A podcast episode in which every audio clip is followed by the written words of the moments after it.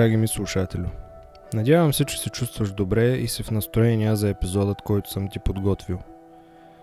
Може би се чудиш защо се обръщам директно към теб, а не към аудиторията, както обикновенно правя. Ами защото така усещането е по-лично. Не мислиш ли? А и малко разнообразие винаги е добре дошло, макар ние хората да бягаме от промените като дявол от тамян. Е, не всички, разбира се, да не вземе някой да се засегне. То всъщност няма кой, понеже нали говоря само с теб. Та днешният епизод, както вече се, се досещаш, е малко по-различен. Няма да говоря за фитнес, хранене, тренировки и тем подобни здравословни неща. Е може би малко, тук таме, където се налага да обясня или поясня причините за някое мое твърдение –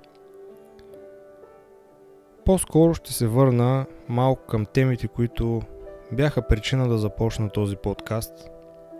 Защото ти може би не знаеш, но здравословните теми не бяха причина да започна това, което правя.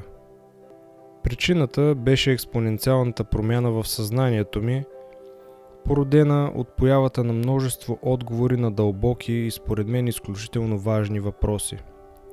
Въпроси, които съм чувал – че много хора се задават, но за съжаление аз лично съм срещал изключително малко от тези хора на фона на общата им бройка.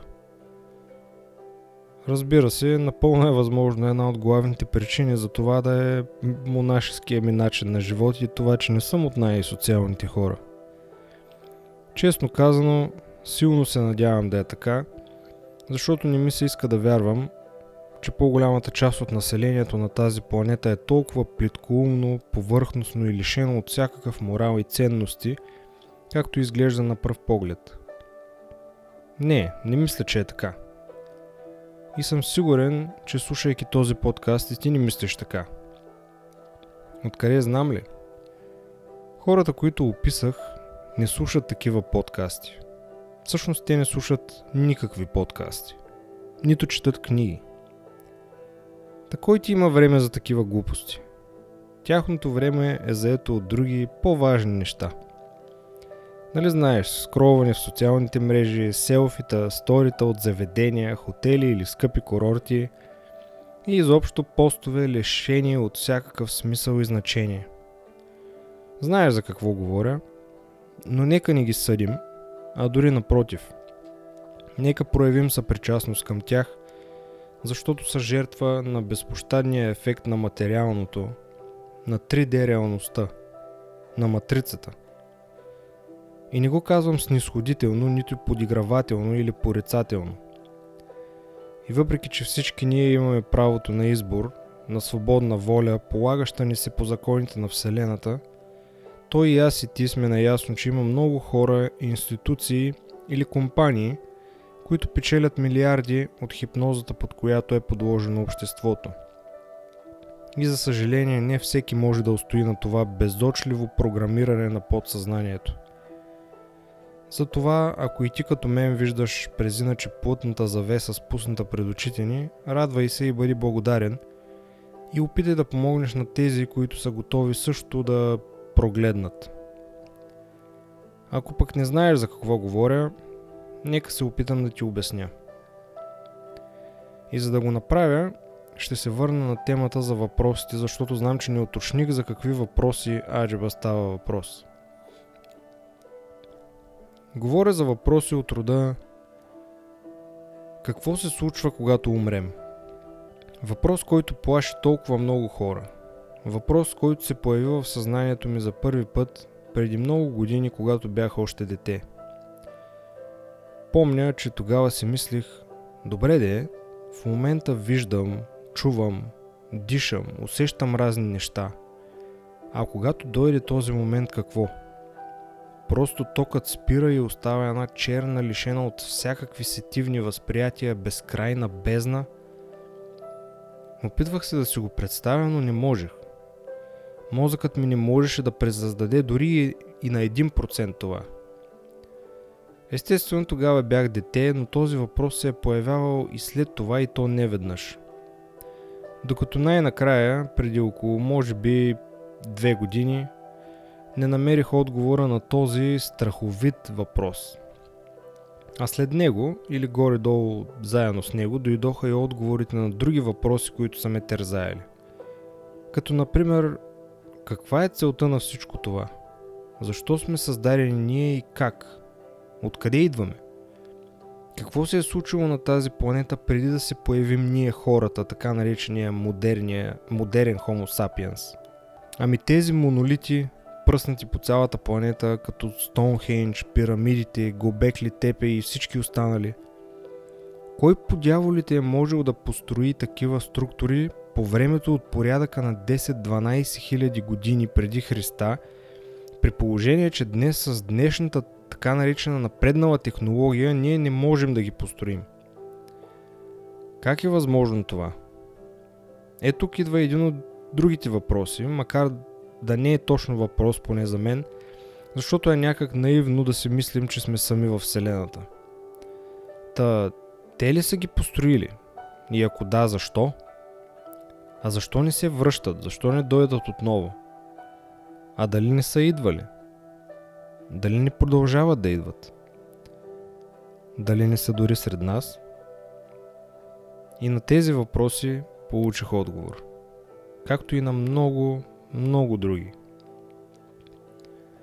Научих неща, от които ще ти се завие свят. За някои от тях ми трябваше време за да възприема и асимилирам, защото бяха толкова потрясаващи, но в същото време поне за мен бяха и също толкова вълнуващи, защото направиха живота интересен и смислен.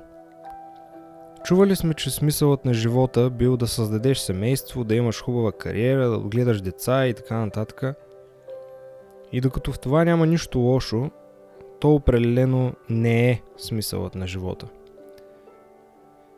И може би ще си кажеш, ти пък откъде знаеш какъв е смисъл на живота? Какво си видял? Какво си постигнал, че да ти дава правото да твърдиш, че знаеш какъв е смисълът на живота? Знаеш ли, преди си мислих, че трябва да станеш възрастен, за да притежаваш мъдрост и да имаш отговори на такива въпроси – затова и винаги си мълчах. Никога не изразявах мнение, дори да знаех, че човекът срещу мен греши. Причината за това в голяма степен беше липса на самочувствие и това, че винаги си казвах Абе, може да не си прав, знам, че си мислиш, че знаеш отговора, но човекът срещу теб говори с такава увереност, сигурно знае нещо повече от теб. Ей, плюс това е и по-възрастен от теб. С времето обаче разбрах, че увереността, с която са говорили тези хора, не се е дължала на достоверността на знанията им, а на това, че просто са си вярвали. В голяма част от случаите незаслужено. Една проста увереност от тяхна страна ме караше да захвърля всичко, което знам по дадена тема, освен ако разбира се твърдението им не беше абсолютно абсурдно и глупаво – и да допусна, че може би са прави и знаят нещо повече от мен. Та с времето разбрах, че нито възрастта, нито увереността са фактор в правото на човек да изразява мнение. Вместо това е важно да си любопитен, да притежаваш критично мислене и логика, да си с отворено съзнание, което липсва при повечето хора, да задаваш въпроси и да търсиш отговори. А помниш ли, драги слушатели, как беше в училище? Ако задаваш въпроси, значи си глупавият, който все нищо не е, нещо не е разбрал, нали така? Или поне така смятаха са учениците ти.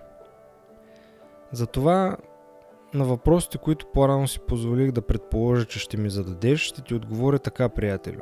Да намериш смисълът на живота няма нищо общо с това на колко години си, нито какво си постигнал и с какво се занимаваш, нито какви цели имаш, нито какво материално богатство притежаваш. Нищо от това няма да те доближи до смисъла на живота. Защо ли? Защото нищо от това няма значение, ако не знаеш кой си всъщност. И под кой си нямам предвид какво пише на личната ти карта, нито това с което се оприличаваш. Всичко това е роля, която ако сме късметли и сме избрали сами за себе си, а ако не, обществото и обкръжението ни е избрало вместо нас за нас. Както и става в повечето случаи. Животът е сцена, а ние сме просто актьорите, е казал Шекспир. Жалко, че голяма част от хората, които цитират тази фраза, не знаят всъщност колко дълбок смисъл има тя. Сигурно вече си мислиш, започна с повърхностните хора, мина през извънземните, пирамидите, смисълът на живота, та до Шекспир. Какво по дяволите се опитваш да кажеш? Всичко е свързано е едно от нещата, които се опитвам да кажа. Дори не можеш да си представиш колко е свързано. Причините, поради които си позволявам, може би за първ път живота ми да изричам подобни тежки твърдения, са две. Първата ще ти я спестя, защото не сме си толкова близки си още, а втората е, че както съм споменавал в минали епизоди и както подхвърлих и в този, през последните 2-3 години животът ми се изразяваше в това да ходя на работа, да трупам информация чрез четене на книги, слушане на подкасти и аудиокниги или гледане на различни информативни видеа или програми в YouTube или сайтове като gaia.com и да се грижа за здравето си чрез спорт и здравословно хранене, като на моменти не бях особено постоянен с последното. В мозъкът ми влизаше информация почти през цялото време, докато бях буден, ако разбира се обстоятелствата го позволяваха. И тъй като и двете работни места, на които бях го позволяваха, понеже се изразяваха в шофиране в продължение на часове, аз станах пристрастен към знанието. Интересен факт е, че като ученик ненавиждах училището и всичко свързано с него.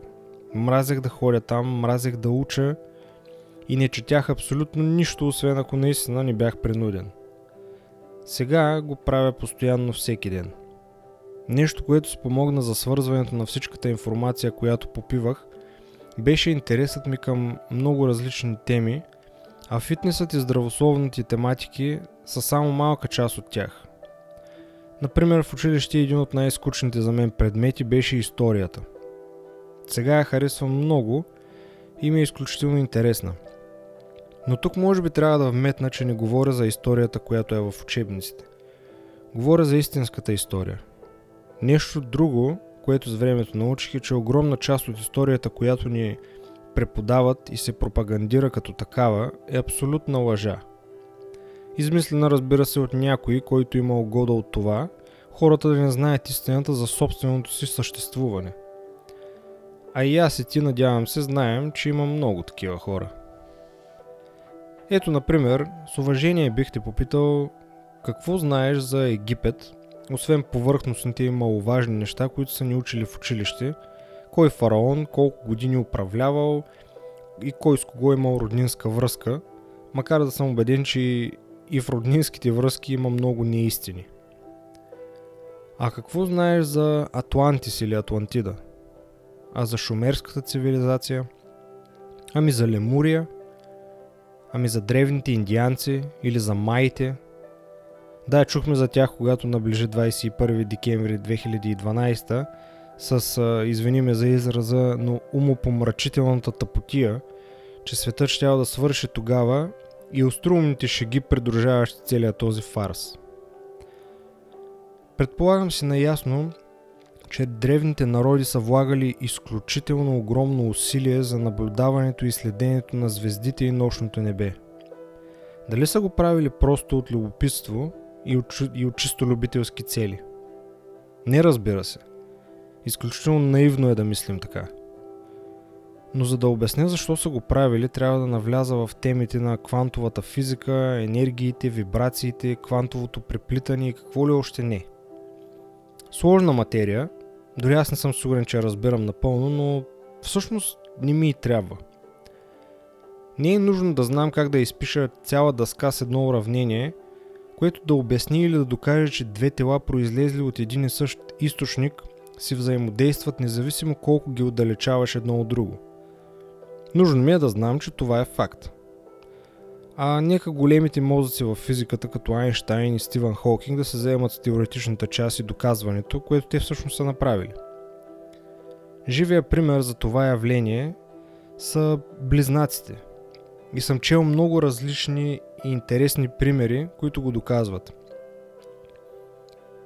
Всички сме чували за Тесла. Оригиналния не е компанията за коли на Илон Мъск, който между другото е изучавал в детайли работата на Тесла и това какъв е бил той като човек и какво се е опитвал да направи. А знаеш ли, че Тесла е открил освен всичко друго и това, че Земята, както всички други тела, притежава електромагнитно поле, което електромагнитно поле може да бъде използвано за безкрайна и безжична енергия. Също така е бил обсебен от числата 3, 6 и 9. Той е казал, ако искате да разберете тайните на Вселената, мислете в термини като енергия, чистота и вибрации. Друго негово твърдение е, в деня в който науката започне да изучава и явленията от нефизическо естество, за едно десетилетие ще постигне повече напредък, отколкото през всичките предишни векове на съществуването си. Нека ти сподели още няколко негови мисли. Една от тях е повечето хора са до толкова обладани от изкушенията на външния свят, че те са напълно слепи за онова, което протича през самите тях. Или интуицията е нещо, което стои по-високо от знанието. Без съмнение имаме определени фини органи, които ни позволяват да възприемаме истини, пред които логиката или друго волево усилие на мозъка са безполезни. Моят мозък е просто приемник. В Вселената съществува едно ядро, от което добиваме познания, сили и вдъхновения. Не съм проникнал в тайните на това ядро, но знам, че то съществува.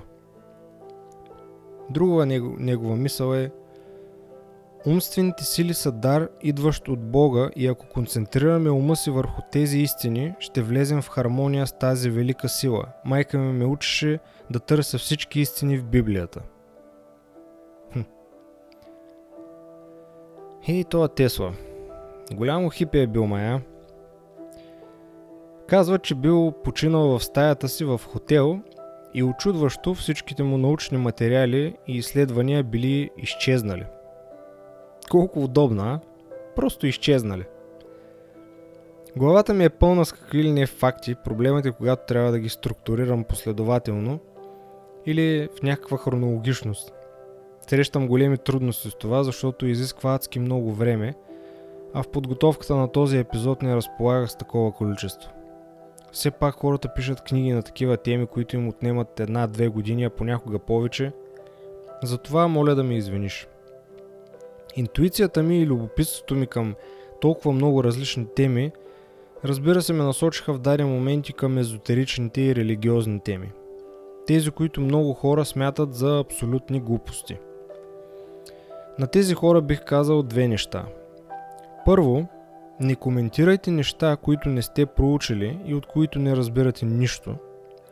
И второ, както не за всеки в този живот е отредено да стане милиардер – така не всеки е дарен с отворено съзнание и възприятие. Ако отхвърляте нещо без да сте направили необходимото проучване, то или никога няма да го разберете, или просто не ви е дошло времето. За теб, драги ми слушатели, ще дам пример със себе си. Преди време намирах религията, която и да е, за абсурдна. Наречи го логика, наречи го интуиция – но просто всичко там ми звучеше абсурдно и ядски нелогично. Отгоре на това си противоречеше. Бог обича всичко и всички, но ако съгрешиш, ще гориш в ада за винаги. Само едно от хилядите противоречия. Разбира се, причината за моето недоумение беше, че всичко, което знаех за религията, произхождаше от историите, които сме слушали от родители, баби, дядовци, чичовци или дори самата църква – Попивайки тоновете информация и ровейки се в езотерични и духовни теми, разбира се, открих истината. Защото който търси, намира, особено в днешни дни. Защото за това иначе невинно търсене в миналото са колили и са бесили. Чудно защо. Е, каква е истината тогава, ще ме попиташ. Ами няколко са. Едната е, че църквата е сформирана за да се упражнява какво? Контрол над населението, разбира се. Почти всичко днес е с такава цел и надявам се го знаеш вече. Ако ли не е време да го научиш, макар и да не ти се иска. Другата истина е, че абсолютно всяка религия проповядва едно и също по различен начин. Също така, нищо от религиите, или да речем в частност Библията, не трябва да се приема буквално. И знаеш ли кое приятелю ме впечатли изключително много, когато го осъзнах? Че оригиналният текст на Библията може да донесе смисъл на читателя независимо от нивото му на съзнание. Дори ако го приемеш буквално, ще те направи по-добър човек. Ако нивото ти на съзнание е малко по-дълбоко, ще ти даде невероятни учения за живота и трудностите в него. А ако нивото ти на съзнание е още по-дълбоко, ще разбереш истината за всичко. За себе си, за душата си и нейния происход, за това защо сме тук, на тази планета, за това какво се случва с нас, когато умрем. Там има дори предсказания. Ето това е гениалността на тези текстове. И това не е само в Библията. Както казах, тези неща присъстват във всички духовни учения, но в техните оригинални писания, не преиначените такива, с които повечето хора са запознати. Тук следва въпроса каква е причината за това, защо не знаем за това. Отговорът вече посочих. Контрол, били ми слушатели. За да поясня още повече, ще ти споделя неща, които вече знам със сигурност, тъй като умея да правя проучвания и източниците на тази информация са изключително много. Неща, които може и да те шокират, изненадат, очудят, зарадват, обнадеждят, вдъхновят и какво ли още не, така както направиха с мен. Ще се опитам да ги подредя, макар че те споменах за трудностите, които срещам с това, затова моля за търпение. Така. Всички сме чували фразата «Един живот живеем». И докато в повечето ситуации тя се използва с цел да накара човек да направи нещо, за което се двууми или да му вдъхне кораж, то тя определено не е вярна. Повечето от нас са живяли много животи. Някои дори хиляди. Не винаги тези, тези животи са били на тази планета. Има хора, които за пръв път водят живот тук на тази планета и те срещат много трудности с това. Чувстват се не на място, някои от тях споделят, че се чувстват сякаш са от друга планета. Та дори и аз понякога се чувствам така, между другото. Други пък са имали стотици, както казах, ако не и хиляди животи тук. Това са тези, които имат очудваща мъдрост. Някои от тях са духовни учители, хора, които са разбрали, че материалното е просто иллюзия и не носи никакво значение и смисъл, затова са избрали да помагат и водят хората, които са в търсене на повиш смисъл – тази тема е изключително дълга и дълбока. За нея може да намериш страшно много информация в книгите на Долорес Кянън или Майкъл Нютън. За съжаление има само няколко от общо 18-те книги на Долорес, които са преведени на български, въпреки че тя идва в София за да изнася лекции и е първият американец и изобщо чужденец, който печели Златен Орфей за приноса си в сферата на паранормалното. Тя е автор – и хипнотерапевт, който специализира в регресия в минали животи. Нейните книги преобърнаха цялото ми съзнание и всичко, което си мислих, че знам за живота и за света. Споменавал съм я много пъти в други епизоди и няма да престана да я споменавам, защото книгите й са невероятни. Разбира се, тези, които са, го... са готови и търсят отговори, могат да я приемат. Тя и Майкъл Нютън са само двама от авторите, за които аз лично знам, чието книги съдържат подобна информация. Бях приятно изненадан да разбера, че и в България има хора, които се занимават с това. Един от тях е Христо Нанев, който съм гледал в предаването Новото познание с водещ Стойчо Керев и може би единственото предаване в България, поне за което съм чувал – където се разискват подобни езотерични теми, което адски силно препоръчвам на теб, слушателю, ако това, което коментирам ти се струва интересно. Може да намериш епизодите в YouTube. И така, разбрахме, че не живеем само един живот. До тук добре. А какво става, когато умрем? Големият въпрос. Слушал съм интервюта с редица хора, които са имали близки до смъртта преживявания – всички споделят почти еднакви неща. казват, че напускат тялото си и се озовават или до него, или над него, наблюдавайки как лекарите работят върху тях в операционната. Тук е голямата тайна. Душата ни никога не умира. Никога. Тя е вечна. Обикновено са посрещнати от някои, когато са загубили в живота си, например роднина или близък приятел, а ако няма такъв, биват посрещнати от своя ангел-хранител. Да, в действителност има такова нещо като ангел-хранител. Той ни бива назначен, така да се каже, още преди да се родим и е с нас до края на живота ни. А хората си мислят, че когато сме сами, сме наистина сами. Изненада. Никога не сме сами. Защото освен ангели-хранители, имаме и духовни учители и наставници, които също са неизменно до нас, макар да не можем да ги видим нито усетим. Но има много хора, които умеят да комуникират с тях и могат да го правят когато си пожелаят. Всъщност всеки може. Дори голяма част от хората го правят без дори да знаят. Откъде мислиш, че, че ти идват гениалните идеи или решения на проблеми, които видиш ли са дошли, както казваме, и така от нищото? Е, не е от нищото, а именно от тях. Ами в моментите, в които говориш на себе си в главата си и чуваш собствения си глас, на кой мислиш, че говориш и кой мислиш, че ти отговаря? Знам, че звучи откачено, повярвай ми. Когато за първ път се сблъсках с тази информация, си мислех същото. Но знаеш ли, дълбоко в мен имаше нещо, което ми нашепваше, че всичко, което научаваме е истина и това нещо беше много по-силно и чисто от егото, което ми казваше, абе това са глупости, фантасмагории, прекалено много филми си гледал и така нататък. Беше като тези моменти, в които знаеш, че нещо е така, не знаеш как го знаеш, но знаеш, че е факт. Последствие, след като интересът ми на, на тези теми пламна жестоко, не спирах да получавам доказателства от различни източници. Започнаха да ми се случват синхронизации или по-добре познати като съвпадения.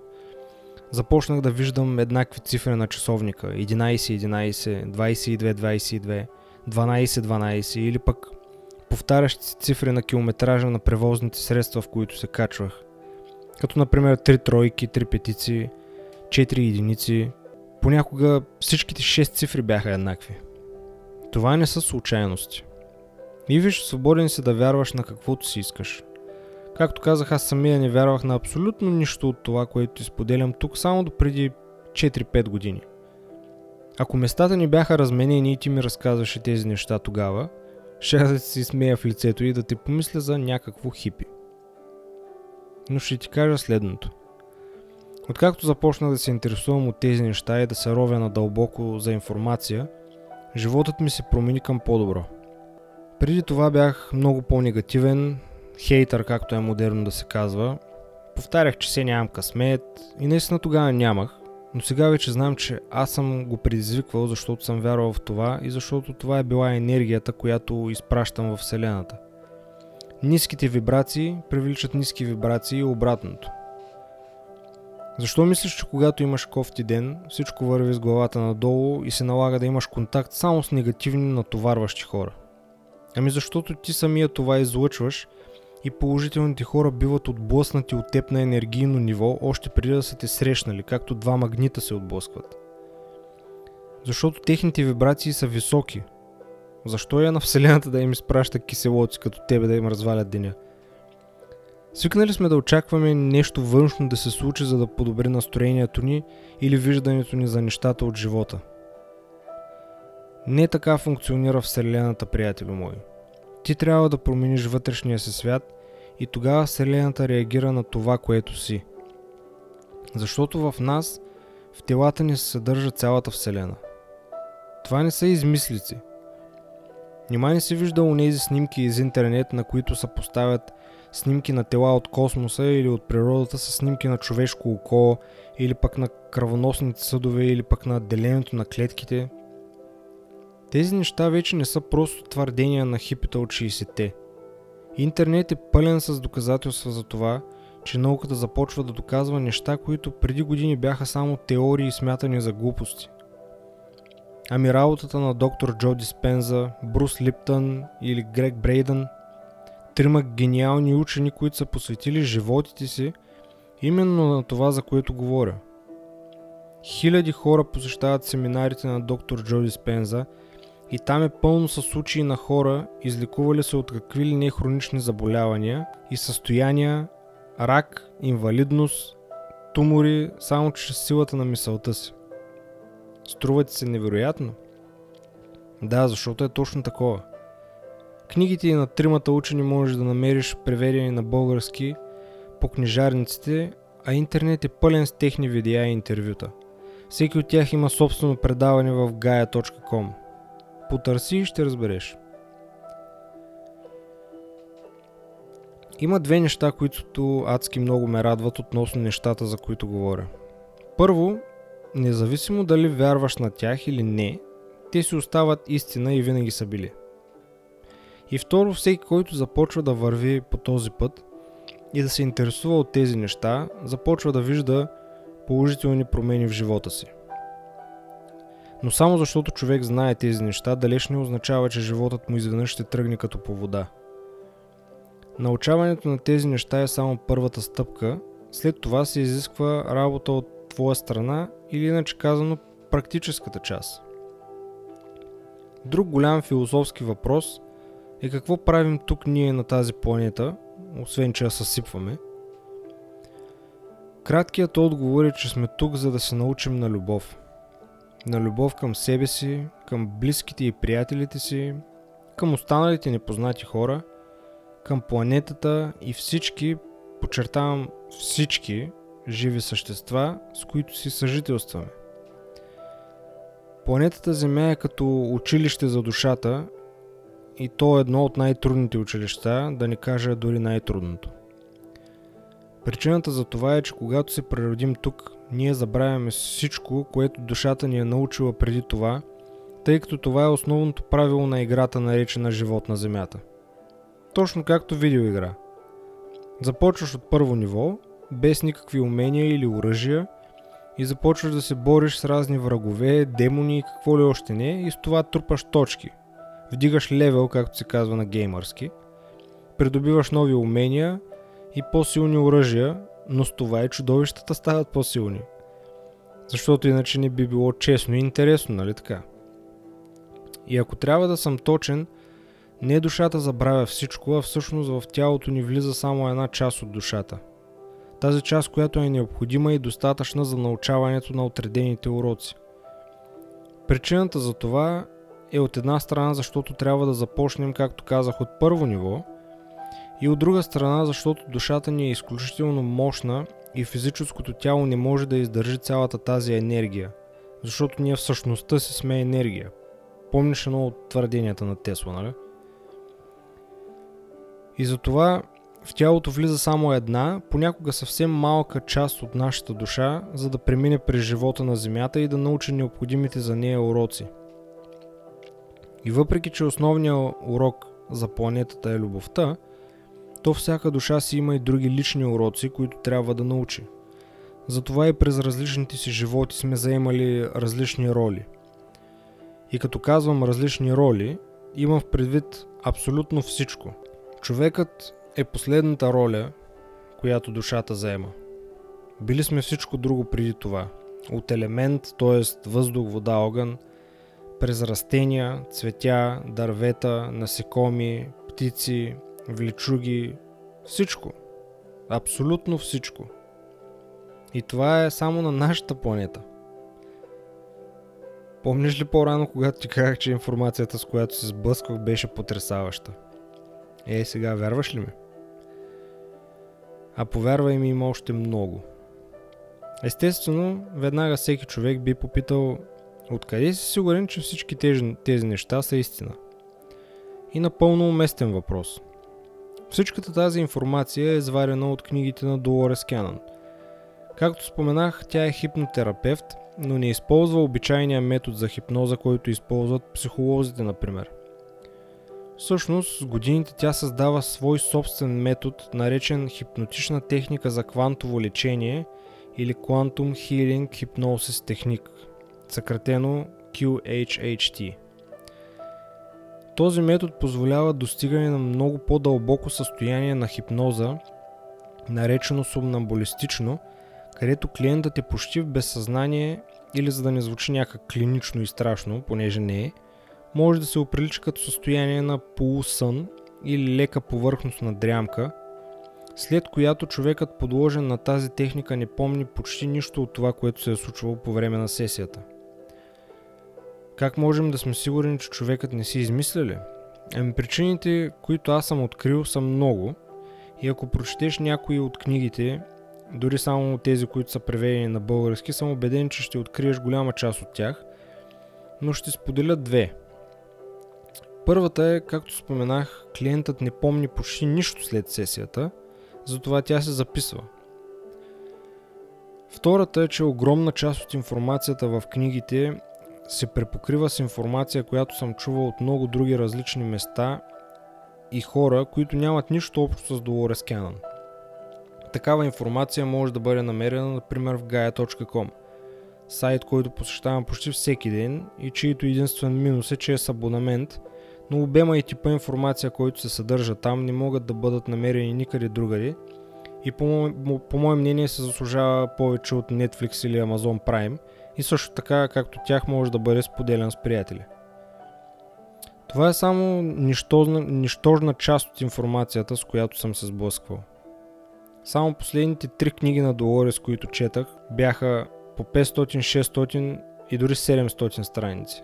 Другите преди това имах късмета да слушам на аудиокниги, докато пътувах из Англия и минах през тях за отрицателно време, защото просто не можех да спра да слушам. Беше толкова интересно. Защо ти обяснявам всичко това ли? Защото ми омръзва да гледам нацупени и намръщени хора, които се оплакват от хиляди неща и в същото време не правят абсолютно нищо по въпроса. Особено тук в България хората са толкова негативни и не ги интересува нищо друго, освен повърхностните и лесно достъпни удоволствия. Оплакват се, че с наднормено тегло, но за нищо на света няма да започнат да спортуват и да спрат да ядат вредна храна. Оплакват се, че са стресирани, но и дума да не става за изпитани и доказани методи като медитация, йога и отново спорт. Оплакват се, че не харесват работата си, но отказват да се научат на нови неща и да придобият нови умения. Не можело да учиш старо куче на нови номера. Да, защото така е по-лесно. Не харесват управлението на държавата, а избират отново същите хора за пореден път, защото нямало кой друг да изберат. Дефиницията на Айнштайн за лудост е да правиш едно и също нещо, а да очакваш различен резултат. Ето това правим ние, драги ми слушатели. Ако ти не си от тези хора, моля да ме извиниш. Аз също не смятам, че съм.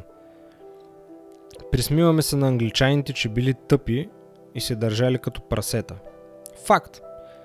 Но на тях, когато нещо не им харесва, го променят и си гонят правата до последно.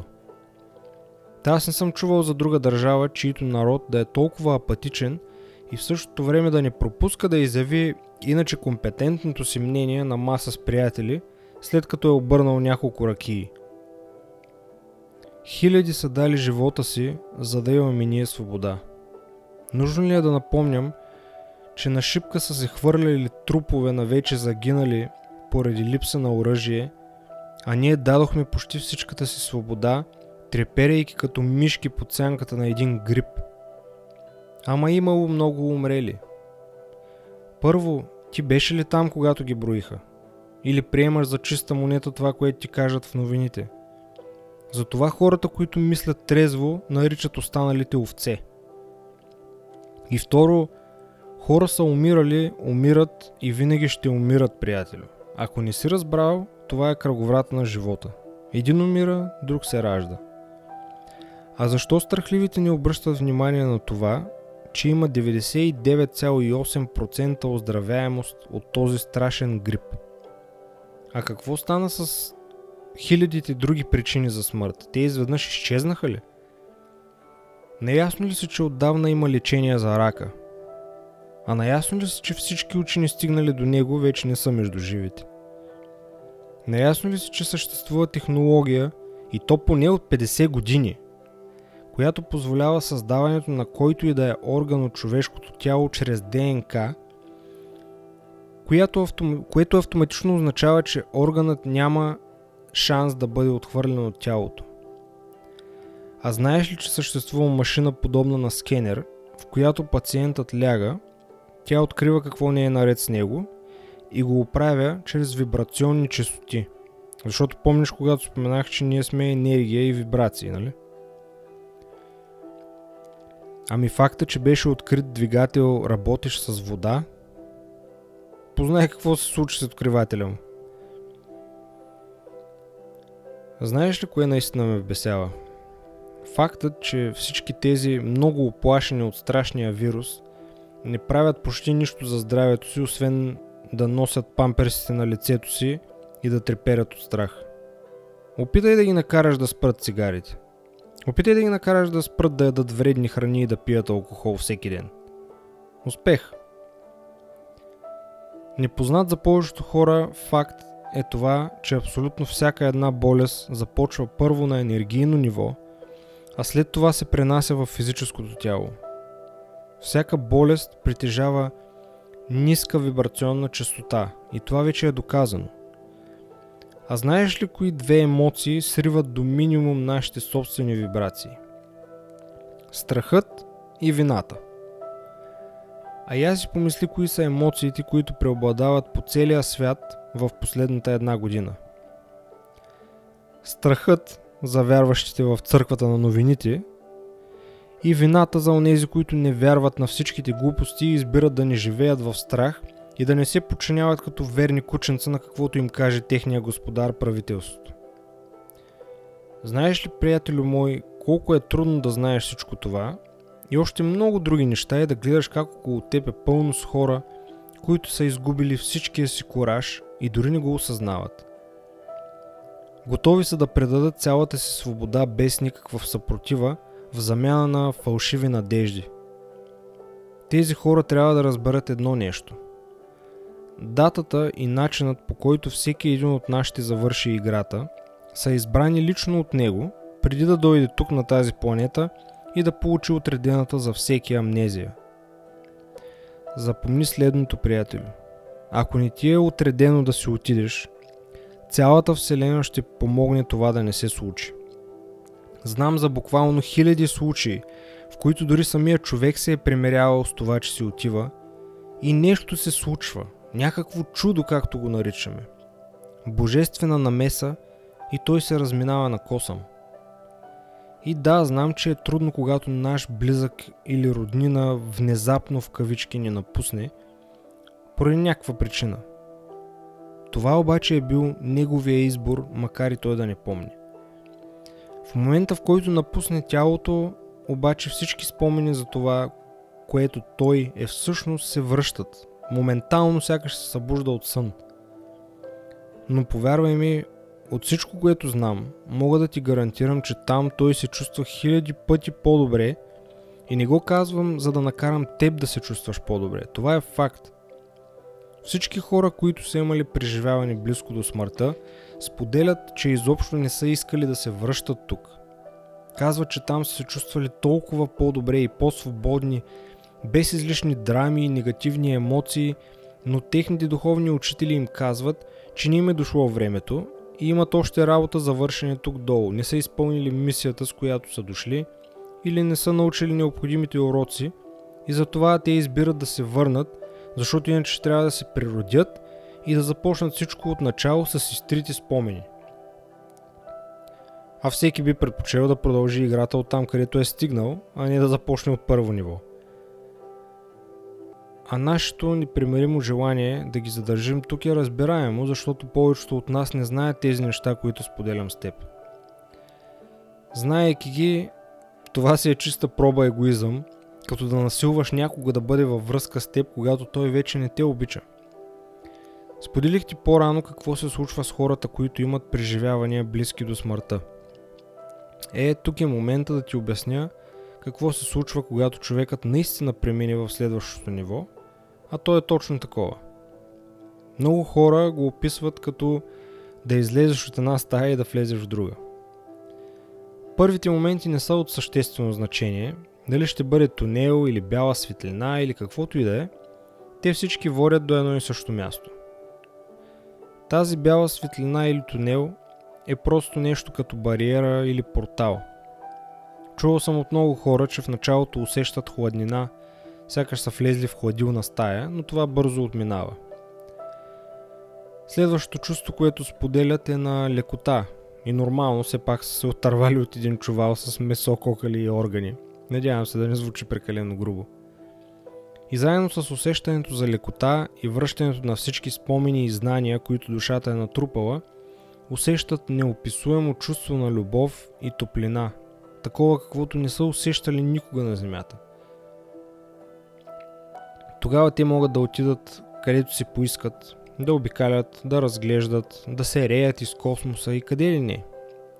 След това душата, защото вече не е човек, нали така, е посрещнат от а, неговият главен духовен учител или от някое висше същество, което чака търпеливо ние да се наобикаляме, а в някои случаи, когато преминаването стане внезапно и душата не знае какво се случва и че животът на Земята му е приключил, може да се лута известно време, докато осъзнае какво е станало. Тогава тя бива съпроводена от духовния учител към място, където пред нея бива представен току-що приключилия живот и всичко, което тя е преживяла или направила. Тук идва един тънък момент, че освен това какво тя е преживяла, вижда и какво е причинила на абсолютно всяка една друга душа, с която е имала контакт. И не просто го вижда като наблюдател – а усеща начина по който е накарала от срещния да се чувства. Сякаш за момент се разменят ролите. И някои кръвосърдечни хора биха си казали, е, че какво ми пука как съм го накарал да се чувства. Да, но има една подробност. Там горе ние ни отиваме с съзнанието, менталитета и характера, с който напускаме земята. Там егото ни изчезва и остава чистата душа, която не притежава никакви негативни черти – така че ще усетим това, което сме причинили на 100%, сякаш са го причинили на нас. Това, приятелю, е добре познатата карма. Тя не подминава абсолютно никой. Също така нямаме опцията да превъртим напред и да кажем добре или добре разбрах. Стоим и поемаме всичко, което сме причинили. Неприятно, а? Карате да се позамислиш за всичките неща, които си правил и начините по които си се държал. Е, сега вече поне знаеш и надявам се другия път да се сетиш за това, когато в дадена ситуация ти идва да бъдеш груп с някого. След това, когато изгледаш филма за живота си, имаш избор. Повечето души, които преценят, че са причинили много злини на други, избират да се върнат за да поправят тези неща и да се реваншират – Нещо, което пропуснах да ти спомена е, че почти всички от нас имат нещо като договор с всички души, с които те ще се срещнат в живота си. И когато има прераждания, често ролите се сменят, защото душата няма пол. Да речем следващото прераждане, твоята майка може да ти бъде син или дъщеря, сестра ти да ти бъде съпруга и така нататък. Сега разбрали какво имах предвид, когато споменах цитата на Шекспир, че живота е сцена, ние сме просто актьори и че хората не осъзнават колко дълбоко смисъл има това. Много от големите личности в историята са знаели доста повече за тези неща, отколкото ние знаем днес. Сигурно защото не са имали профили във Facebook и Instagram. Две неща се случиха, когато научих всички тези неща. Първо, загубих страха си от смъртта – Единственото, от което ме е страх е да не успея да завърша това, за което съм дошъл, но зная, че нашите приятели отгоре ни помагат за това, доколкото могат. Има една малка подробност, която е добре да се знае. За да ни помогнат, ние трябва да ги помолим.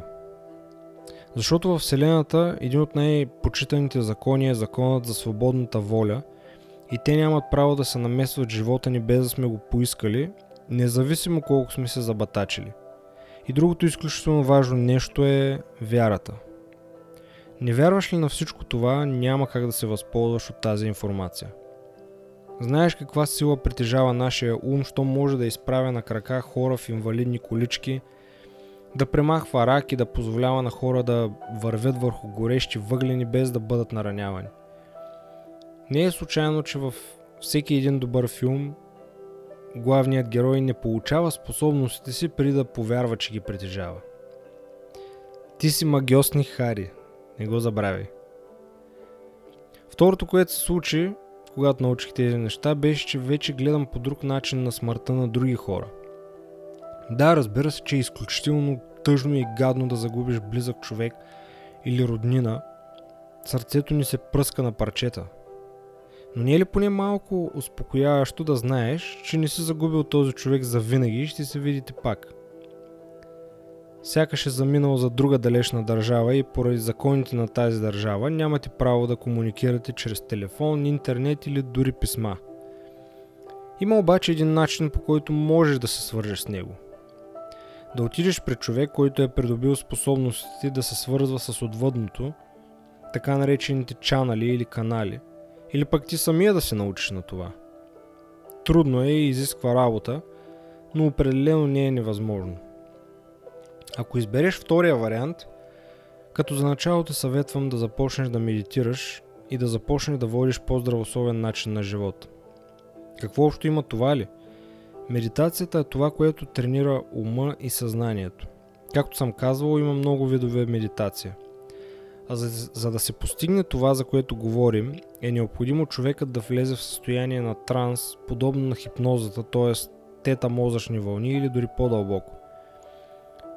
Както за всичко друго, така и за това има много информация в интернет. А защо здравословния начин на живот?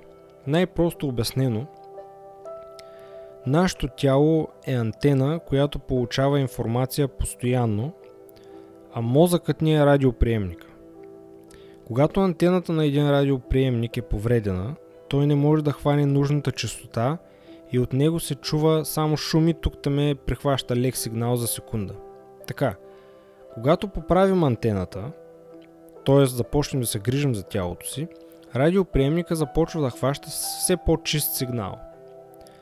Колкото по-здраво е тялото ни, толкова по-чист става сигнала, докато в един момент не стане кристален. А медитацията играе ролята на копчето, което въртим, за да намерим желаната от нас частота. Защото не искаме да слушаме каквото и да е, а каквото на нас ни харесва, нали така? Следвайки аналогията, преди да започнем да медитираме, това копче е разхлабено, прескача станции, въртим, а все не можем да хванем желаната от нас станция и общо взето е накосам да падне от радио, радиоприемника, обричайки ни да слушаме каквото реши самото радио. Колкото повече медитираме и тренираме мозъкът и концентрацията си, толкова повече това копче става все по-стабилно, по-прецизно и ни дава възможността да прихващаме все повече станции. Яко, а? Защо ти обяснявам всички тези неща? Чувал си фразата знанието е сила. Мъдрите хора обаче твърдят друго. Те казват знанието е потенциална сила. Става сила, когато бъде приложено. Не е случайна обаче поговорката, че с голямата сила идва и голямата отговорност.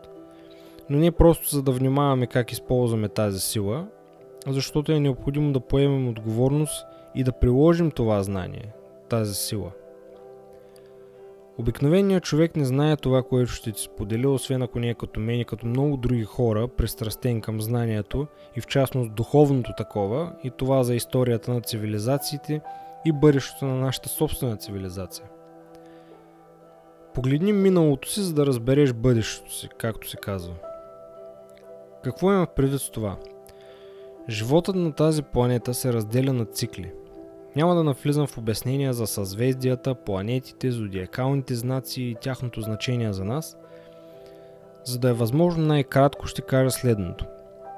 В момента цивилизацията на планетата е в много ключов кръстопът в нейното развитие. Изходите от това са два, или всъщност три основни.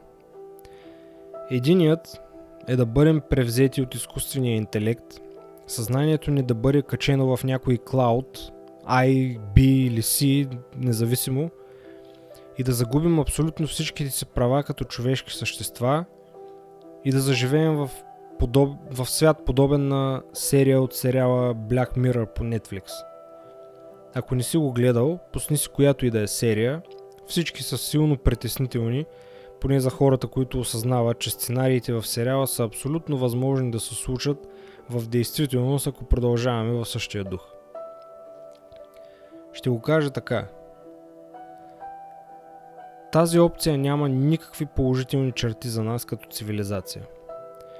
Няма да имаме никакви права, никакво лично пространство, никакви тайни. Няма да можеш да пръднеш извинение без това да се знае от тези същите, които те карат да се набудеш с магическия антидот, който нито е тестван, нито някой от тях гарантира, че ще те спаси от каквото и да било. Ако още не си го разбрал, не знам къде си спал до сега през последната една година. Този филм се нарича Проблем, реакция, решение. Създаваш проблем, чакаш тестовия обект, т.е. народа, да реагира на него, като подклажаш страха и ужаса в съзнанието му по всякакъв начин и след това му поднасяш отдавна готовото решение на проблема и влизаш в ролята на Господ за този тестови обект. Това не е нещо ново. Случва се от много-много години по различни начини – Единственото, което се сменя е сценария. Защо мислиш, че обикновено създаването на вакцина против нещо отнема 5-6 години, а в този случай тя магически се появи за една година? Така, това е единият изход от ситуацията и честно да ти кажа, ако поемем по него, по-добре, по-добре да се качвам горе при баба ми, защото тая игра аз няма да играя. Но това няма да стане. Защо ли? Защото имам има милиони хора, като мен, които не спят зимен сън и не чакат овчаря да ги води на паша, а поемат отговорност за себе си и за това да не станем участници в новия сезон на Black Mirror. Изход номер 2 е този, на който аз смятам да заложа и за който ще се боря. Той се състои от масова еволюция в съзнанието, както на индивидуално, така и на колективно ниво. Именно за това събуждани говорят всички. И то вече е в процес на действие. От кога ли? От около 2011 година. А 21 декември 2012 беше официалното му начало. Ето ти отговора на въпроса с календара на майте. А това, което се случи през последната година, е така да се нарече каталиста на тази промяна. Защото вируса е нещо супер повърхностно на хора на фона на висшия смисъл, който има всичко това – не вируса беше причината за това, а това, което се случва на много по-висше ниво е причината за вируса. Дали щеше да е вирус, война, някакъв катаклизъм, атентат подобен на 11 септември, няма значение. Всичко това е необходимо за да се случи промяната. За тези, които не вярват в астрология, астрономия и подобни науки, понеже били глупости – Нима вие се изкарахте по-умни и интелигентни от всички древни народи живяли по тази земя? А иначе вярват, че ако стоят на 3 метра разстояние един от друг, ще се спасят от невидим вирус. Подреждането на планетите, съзвездията и всичките промени в космоса бяха от съществено значение за всичко, което се случи. През последните години Земята бива бомбандирана от различни енергии, които влияят на нашето ДНК и го активират – като кулминацията на това беше на 21 декември 2020 година, когато Слънцето направи нещо като изригване. Тези енергии продължават, просто тогава беше най-силната вълна. Именно тези енергии са причината за промяната в съзнанието на хората през последните години. Това активиране на ДНК-то ще достигне етап, в който ние ще придобием отново способности, които са имали древните народи, като телекинеза, телепатия и други. В момента нашето ДНК се състои от две спираловидни вериги, а достигайки крайната фаза на това активиране, тя ще достигне 12 такива. Как е възможно това ли? Ето как. Основната функция на молекулата на ДНК е дълготрайното съхранение на информация – ДНК често е сравнявана с програма или рецепта, тъй като съдържа инструкциите необходими за конструиране на останалите клетъчни компоненти като белтъци и молекули на РНК. Енергиите, за които говоря, играят ролята на ключове, а в нашото ДНК се съдържат ключалките. Замисли се, че преди никой не говореше за медитация, за духовни неща, за енергии, вибрации. Йогата се считаше за клас по разтягане за жени. И докато тук в България, както винаги сме изостанали с тези теми, то в по-напредналите държави те са се превърнали в ежедневие. В Америка има бум на курсове по медитация, по йога, по майндфулнес и какво ли още не. И не само там. Все повече се повдигат въпросите за съзнанието, за духовното, за това, че хората сме забравили как да пазим спокойствието на душата си. А пък фитнес и уелнес индустриите никога не са били толкова разцъфтели. Нима, нима това е случайно, просто съвпадение?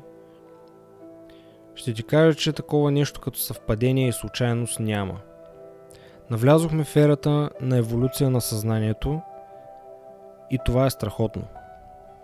И ако трябва да бъда честен, това беше една от основните причини да реша да се върна от Англия, за да дам своя принос за това в родната ми държава.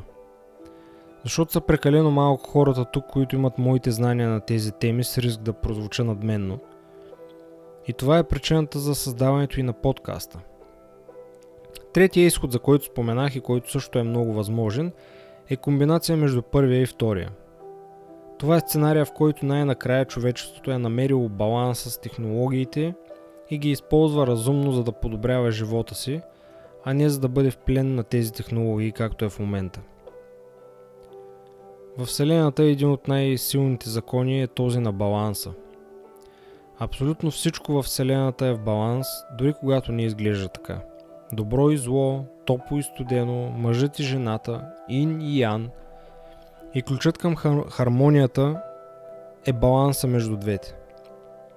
Затова харесвам много източните философии като будизма. Макар принципа за баланса да фигурира навсякъде, освен в живота на нас хората, при нас всичко е в една от двете крайности. И оттам идват всичките ни проблеми. В момента, в който постигнам баланс между тези две крайности, в живота ни ще се възцари хармония и спокойствие. И да, лесно е да се каже, трудно е да се направи, но не е невъзможно. Е, драги ми слушатели, това беше от мен за днес. И ако все още си от другата страна и слушаш, държа да ти благодаря сърдечно и да ти кажа, че оценявам дълбоко твоята компания. Любезно те подканвам да споделиш това, което чу с някой, който ще го оцени – Света има нужда от повече будни хора, така че не подценявай своя принос за това. И нека с взаимна помощ и малко повече любов, заедно да населим новата земя. Чао и до скоро!